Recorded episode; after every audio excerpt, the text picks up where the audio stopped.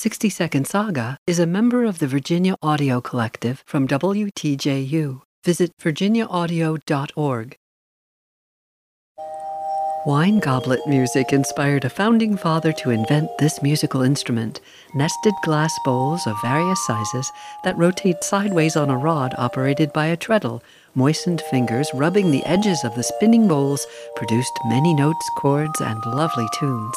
Mozart, Beethoven, and others wrote for this very famous 18th century instrument.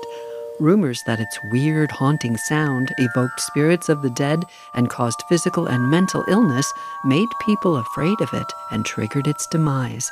Actually, musical tastes changed. The instrument was difficult to transport and to hear in large places. Benjamin Franklin's original harmonica is archived at the Franklin Institute in Philadelphia, donated by descendants who feared children playing around with spoons would cause more damage to it. Kids. I'm Shari Barbour with a 60 Second Saga.